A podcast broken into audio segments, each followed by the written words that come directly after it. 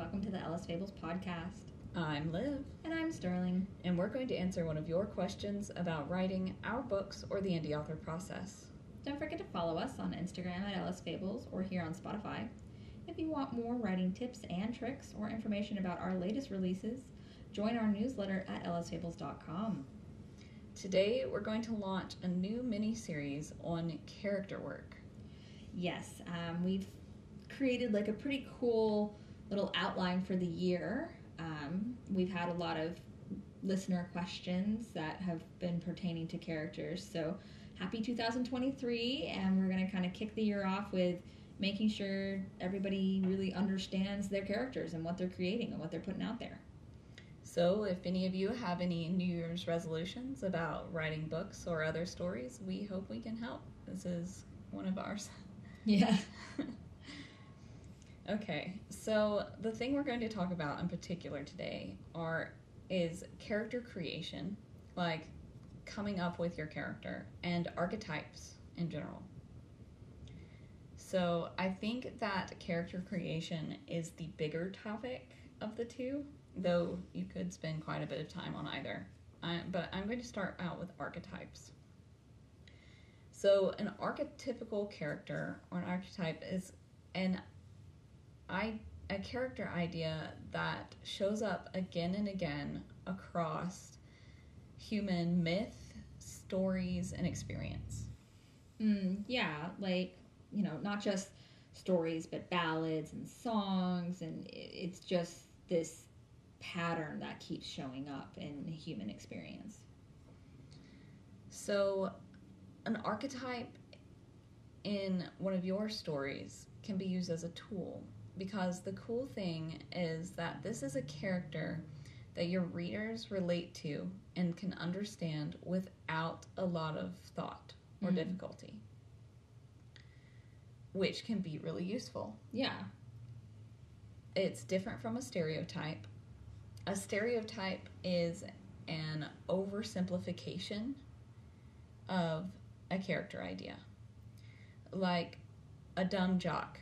He- There's nothing more to this character besides athletic prowess and uh, a lack of intelligence. Mm-hmm. Or an innocent child. They are pure and incorruptible and have no discernible, Like other motives or feelings or goals. yes, Um, you know, children can feel jealousy. Children can feel mean and not like that person. Yes. And I think a lot of time in literature, I dislike the way children are written because they're written as younger than they actually would be Mm-hmm. for their age. Um, so, an archetype is something you can choose to use. This is not a blueprint for a character. To give you an idea, another example of an archetype would be an outlaw character Mm. Somebody who is rebelling against Societal So- norms. societal norms. It doesn't mean they're actually technically like a criminal. Yeah, they might not be a criminal, but they live outside of societal norms. Um, there could be, there often is some sort of virtue attached to this character. So think Batman, think Han Solo, or your favorite vigilante. They all fall under the outlaw archetype. Arche- archetype. Mm-hmm. However, there's a big difference in Batman and Han Solo. Yeah, mostly the outfits. also, I think the characterization. No, it's it's literally just the outfits. They're the exact same person. Oh, Okay. They're pretty different people, I think. Mm-hmm. And that's a great thing. But they both fulfill this sort of like, Rebel without a cause. Exactly. Except for they have causes, but it's like, you know, it's like almost punk rock. Yeah. They're very punk rock vibes. The outlaw characters. Yeah, I mean, this is the Wild West guy, too. right. This, it's, it shows up in a lot of different places, a lot of different guises. Yeah. What are some of our outlaws? Do we have any? I mean, Ryu, but he's also like literally an outlaw. I think Ryu is an outlaw character. Inyabi is an outlaw character. Mm-hmm. And that's interesting because she is a like also the hero's journey, like the hero.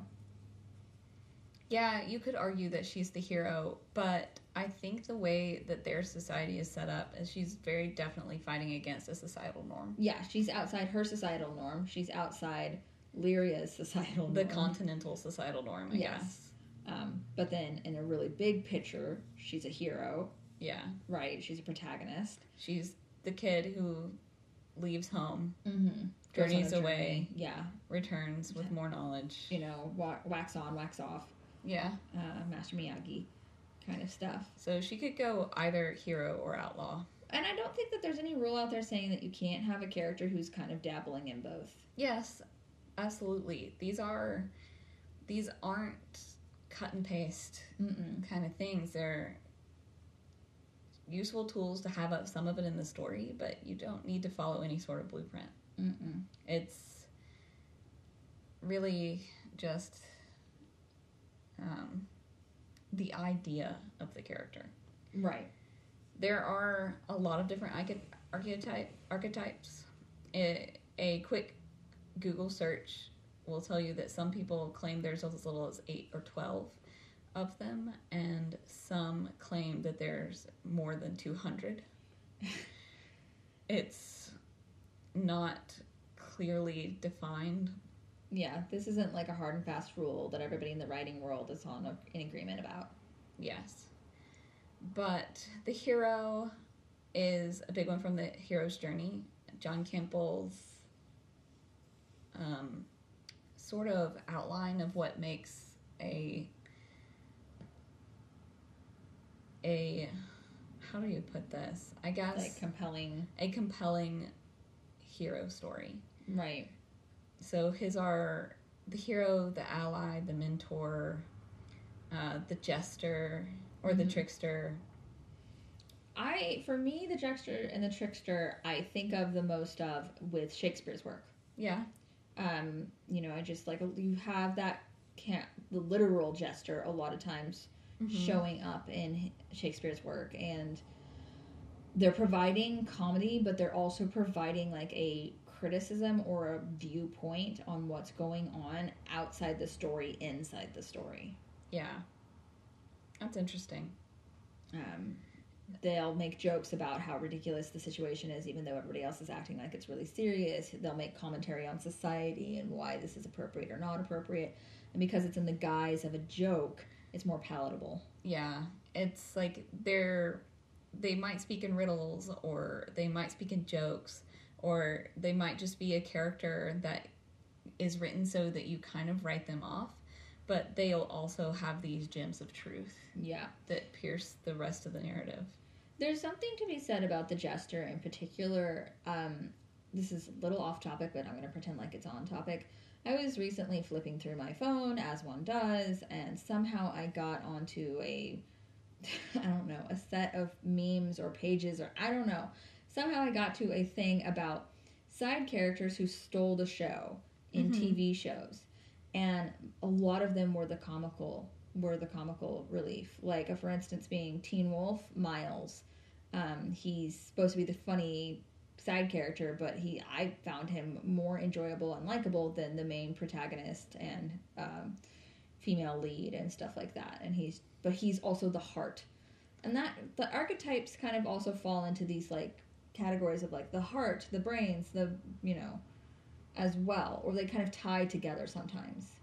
It depends on what you're talking about because there's sort of an archetypical five man group, Yeah, yeah. like the leader, the, The second in command, the heart, Mm-hmm. the strength, and like the mage character. Mm-hmm. And that comes, that's as old as like Tales of the Monkey King. like, yeah. it's really quite, quite old. And, um, that I think is very archetypical. But I think also we can it's it's important to make sure that we're talking about archetypes and not stereotypes. Yes. I think it says a lot about human nature that the character that's both humorous and heart or provides like truth in the Mhm. story is really compelling to us. Yeah, it's like a therapy session now. okay, back on topic. So that's archetypical characters. They are there for you to use them. We use them if you've already been writing them and you didn't know they existed. You've probably been writing them without realizing it. Yeah, yeah. Like we said, I mean, sometimes they mix and match too. Like you don't. It's not like well, I only have one hero and I only have one jester and I only have one outlaw. Yeah. It's like your outlaw could also be really hilarious. I think in a way our most archetypical story so far has been Vassal. Yeah, I would agree. You have Delph the hero, Alphonse, Alphonse the, the lover. innocent. or the innocent or the lover, Mm-hmm. and then Enyo's the outlaw. Enyo would be the outlaw. Tristan's also an outlaw. Tristan's the jester. Yeah. Tristan's the jester, even though he's kind of a mean one. Mhm. And I think, and then Etienne's the mage. and in Mage. The wizard. So that's interesting. Yeah. Still our most popular one so far. So something to consider. um, yeah, so it's it's really just a tool for you to use. You don't have to use it, but it's there for you if you'd like. So whether or not you're going to make a character that falls under an arche- archetype, how do you make a character? And I think that depends on who you are. That's a good point. How do you make a character? I like have an aneurysm. Split off part of your personality. Exactly. Give it a new name. I grow a tumor in the back of my brain. I call it Enyo. yeah. Uh, so for me, um, I have a pretty hard time making characters without writing them 1st Mhm. I give them the barest bones, and I know what they probably need to serve for the plot of the story.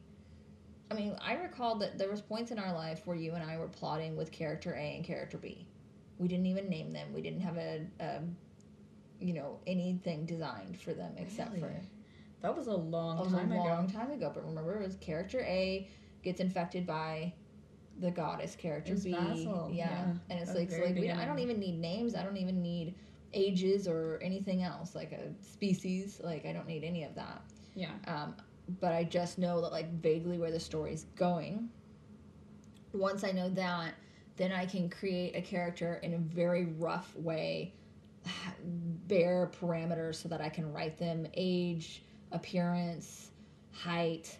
Um, I might give them a couple personality traits, but not a lot because once I start writing them, they come out for me. Mm-hmm. I don't like, and if I try to put too much on them, they tend to get really angry about that. Uh, so for me, I get the barest bones. I just can see the outline a tiny bit of the shape of them, and then I start writing. And the more I write them, and the more circumstances they're in, the more I know them. That's interesting. I start with a idea. I think I've used Delith on the podcast as an example before. But she is one of the protagonists of Vassal and Goddess. And her character idea before there was a Delith was going to be someone who was a follower of a particular set of ideals. In this case, it was religion, Mm-hmm. who has that turned on its head. Mm-hmm.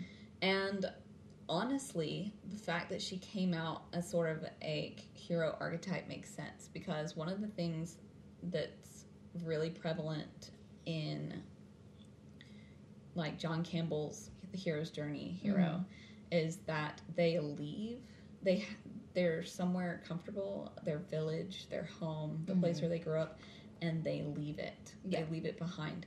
So their ideas are challenged by this new world. And that is basically Delith's arc. Mm-hmm. She starts out vassal in at the temple where she was raised. It's a temple de- dedicated to the goddess Enyo. She leaves, goes out into the real world for the first time in her life, and meets Enyo, Mm-hmm. and then has to deal with the differences between her faith and the actual The reality. goddess Mhm. in in the flesh, sort of. um, so hers is a very hero's journey. Yeah. Um, for other characters I've written, Inyabi, I needed a zealot. So for I was Don't we all?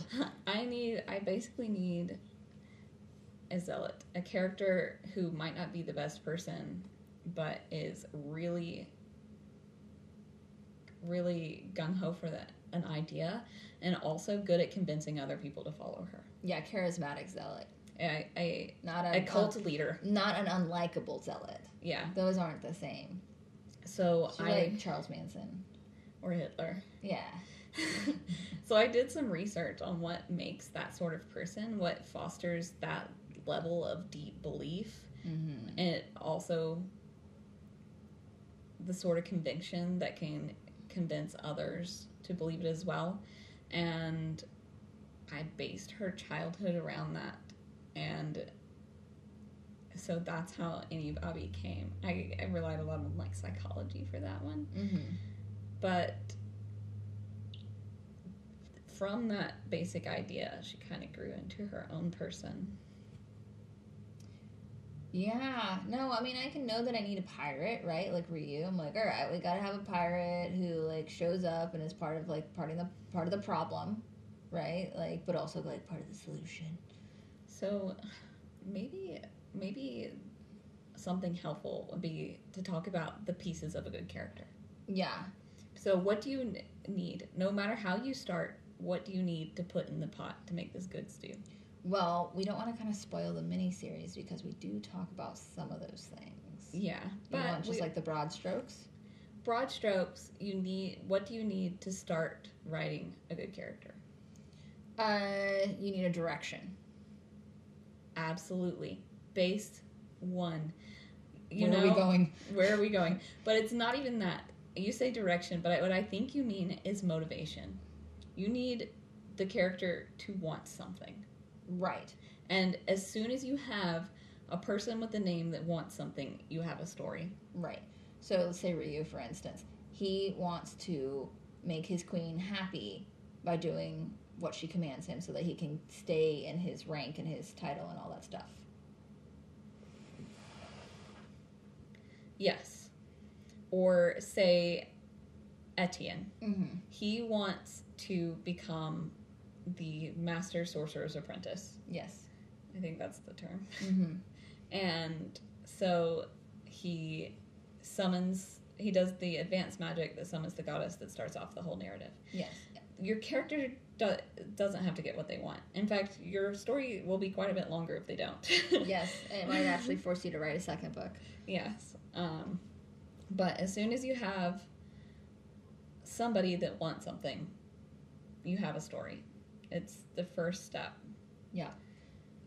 So, what's the sec? What's the next thing you need? I mean, you have a character that wants something. Y- you need to know. You need to know literally where we're going. Well, this isn't plot though. This is just character. I feel like you have to have some plot handled before you can really get your character handled, though. Do you feel like you can write a character and then make a plot around them? I think so. Really? That would be really hard for me. Hmm, that's interesting. No, I think I think that you can. I think you can have a character in mind. Like I think Inyabi has loosely existed in my mind in different names. She was once Sarah Shadowborn.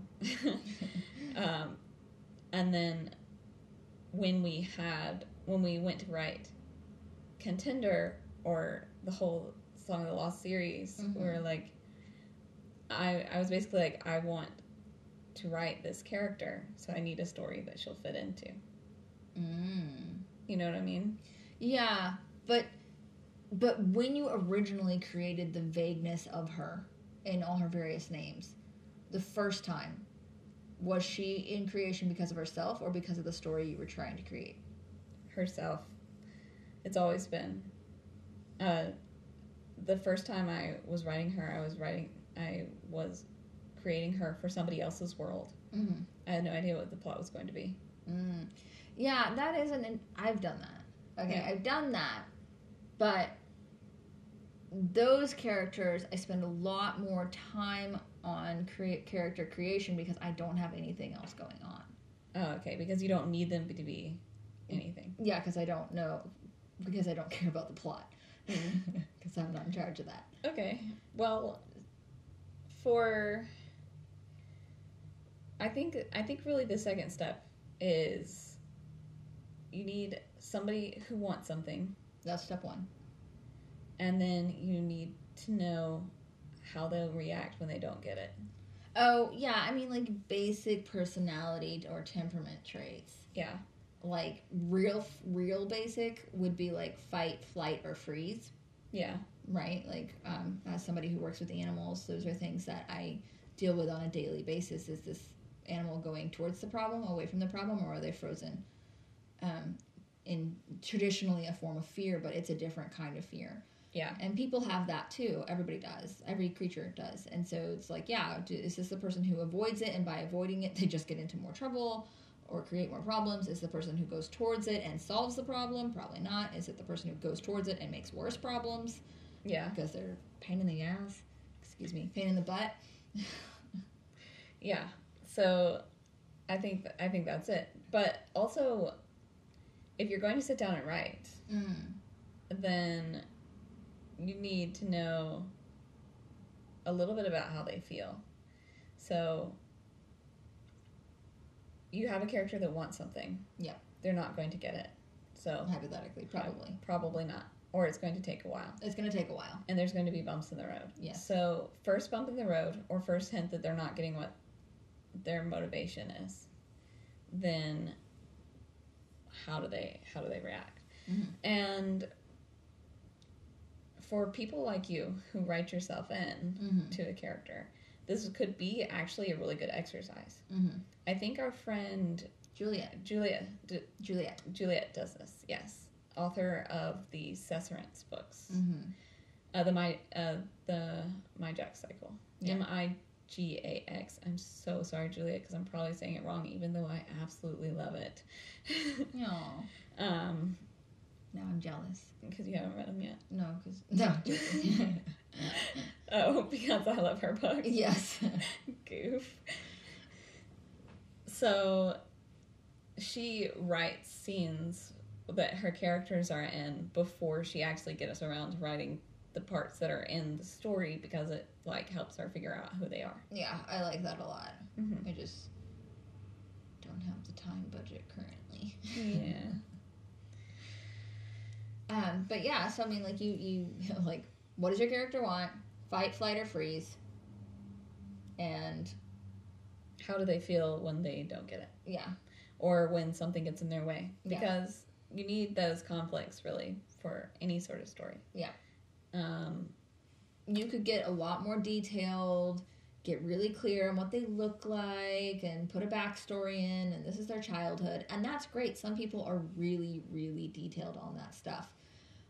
When I do that, um, my characters just get really angry at me about it um, because I get it wrong. So I've just kind of started learning not to give them backstories. And as I write them and they show me their backstories, I go to their character sheet and I add it in. yeah. I'm like, oh yeah, BTW. Um, for those of you who may have not had a cell phone in the 90s or early 2000s, um, BTW would be, by the way, by the way, this person has a sibling. This is their age. This is their what they look like. It shows up in chapter 34. This is it. You can. This is the scene that it shows up in. I don't give them a big backstory um, besides the, the extreme basics that I need to move forward because every time I try to get real detailed on it, I end up getting it wrong and the character gets mad at me about it and I have to go back and fix it anyway. Yes. So, but then, but I want to be detailed. I want to know this character really well. So every time I do learn something, I go and add it to their character sheet. Yeah, I'm a big fan about filling out as you go, Mm-hmm. as you need something, and as it makes sense to the character as a whole. But when you're first getting out started on this character creation journey, you have somebody, you have an idea of what they're they're struggling for throughout the current course of the series. Mm-hmm. This is where an archetype can be really helpful. Mm, yeah, I mean, it's a little bit of a, it's a very vague outline that you can fill in a little bit. Yeah. Uh, so if you're the character you're writing, what the thing they want is magical ability and power, Mm-hmm. then you might look to see, look at a stereotypical um, I say stereotypical, but I really shouldn't because so archetypical um, outline Just of terrible the advice over here. wizard Telling character. people to be stereotyping people. Oh my god! So All wizards have beards. that's not it. But if you look at an outline of a wizard archetype, you might notice that their strengths are like wisdom and intelligence, and their faults would be, I think, arrogance, probably. Mm-hmm. And Um, like a body odor. Darling. uh, their um, uh, hubris, probably. Yeah, I mean, like I, my brain flashes over to like Mickey Mouse trying to get those buckets of water handled in. um The Sorcerer's Apprentice. Thank you. Yes. Um, you know, like he he's the apprentice. He does it, you know, and how how advanced is your magical person? Are they the incompetent apprentice or are they the master who left him the incompetent? getting off topic. Okay, sorry. You're starting out a character journey. You have a motivation. Mm-hmm. So it might help to know that the first time they come across an issue, they're going to be arrogant and believe that they're going to do just fine and then fail because of it. Yeah. So that's where an archetype can help. Yeah, give you goals. Give you goals. Yeah, I like it. Yeah. So I think that's It about wraps it up. I Yeah. mean, if you want more details, like if you are struggling, you can't just fill in as you go, and that's totally fine if that's the case. Then you can just make a, a straight up character sheet. yeah. Um, ones that I've come across that I found really helpful are ones that focus on motivation and belief systems. Mm-hmm. It's less about like height, weight, Yeah. you know, Like honestly, appearance. It's more about when frustrated. This is the character's reactions they get. Let me give an example. Ooh, yeah. So you and I have both read this book. It's the um, the Locked Tomb series, Gideon the Ninth. Ah, okay, yes. Gideon the Ninth is an incredibly charismatic character, Mm-hmm. incredibly likable. Yes. You don't find out that her hair is red until you're like seventy five to eighty percent through the book. Yeah, She's your not buy-in is She's not her described. personality. Your buy-in is all her personality, and she is an incredibly charismatic, easy to buy in character. Mm-hmm. But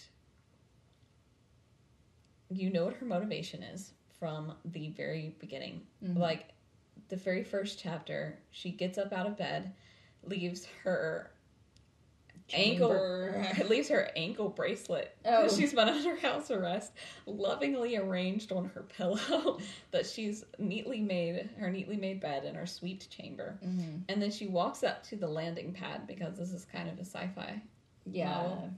to catch a ride off the, the planet where she's lived her whole life and that she absolutely hates. Yeah. Then, of course, it's taken away from her. And how she reacts to that and how it happens are tell you more about her character. And the world and so on. Yeah, her her belief system is that she's a really great fighter. So when her nemesis, who's a bad fighter but a great mage, Mhm. offers her a battle, Yeah. seemingly unarmed, she falls for it. Only Gideon, smartest. only secretly her nemesis has seeded the whole platform with bones that she can pull from the ground and Mm-hmm. Gideon fails miserably. so that's just an example. Also, the other things that make her really charismatic are the details from from the beginning. Like what kind of person leaves their ankle bracelet lovingly arranged on their very neatly made room? Kind of a sarcastic, spiteful. yeah. You know, like Yeah. spent a lot of time like thinking this out. Yeah. Like, This is exactly how I'm gonna do it. yeah, like you know, the person who would stand in the shower washing their hair, being like, "I should have said this when Bob said that." You know, Yeah. like, coming up with comebacks. Yeah. So, so another way to create compelling characters, I think, is to look at compelling characters that you like Mm-hmm. and uh, steal No, don't steal. Great artists steal, Oh, lesser artists borrow. You know who said that? I don't know if we call. Stravinsky. Stravinsky said that, and what I think that means is Don't get caught. no. I think it means that if you take something, if you take some knowledge from another piece of art, you make it your own Mm-hmm. instead of just copying it. So you're not borrowing it, you're taking it and making it your own, Mhm. stealing it. Right. So yeah, I mean, your options are like rough it in, know some core motivations, or if you need more details, write the details. Make a character sheet. Get everything out there. If this happens, what would their reaction be? If that happens, what would their reaction be? Kind of like those old school like MySpace or Facebook like t- personality tests. Yeah, that's fair. um, from like long, long ago. You know, I was it you? I knew somebody who, when, whenever they're making a character, they would like fill out and like an uh, what are they called? Like MJ and and Oh, like a Myers Briggs? yes, That's interesting. I've never been that detailed. and like, then like that's the part of their part of their character sheet. It That's- includes their their re- result. that's intense. Yeah. But- But a lot, but I mean, it, hypothetically, this person would know their characters extremely well. That's true. I think for me, the biggest things to rely on are going to be My Real brain life. tumor. oh well, yeah. Sterling relies on her brain tumor. we that joke is because her character's like voices in the back of her head. Yeah, this is a little little schizophrenia. It's fine. Definitely though, don't be afraid to lean on things you've seen in real life. Mm-hmm. How people have react to adverse situations and that kind of thing. Mm-hmm. Also, use archetypes as you need them. Yeah, they're helpful. You don't have to live with them. and you uh, should though steal them, make them your own. Yes. So uh, yeah, I think that's a good start to our mini series. Keep listening this year as we continue to talk about character creation, character traits, the way that we're going to deal with characters, Character flaws, character and flaws, death, and how to handle those kinds of things. Um, I think it's. I'm kind of excited. I think it'll be a really cute little mini series. Might not be that mini given our propensity for rambling, uh, but I think It's it'll be. half our charm. I would say easily seventy five percent. Oh, I don't think we're bringing like a lot else to the table. aside from our rambling. Our banter. okay, Uh, I think banter is seventy five percent of our personality. I wonder who put that in our character sheets. Uh, what? Thanks so much for listening to the LNS Fables podcast. Yes, and you can always follow us on Instagram at LS Fables, or you can join our newsletter at lsfables.com.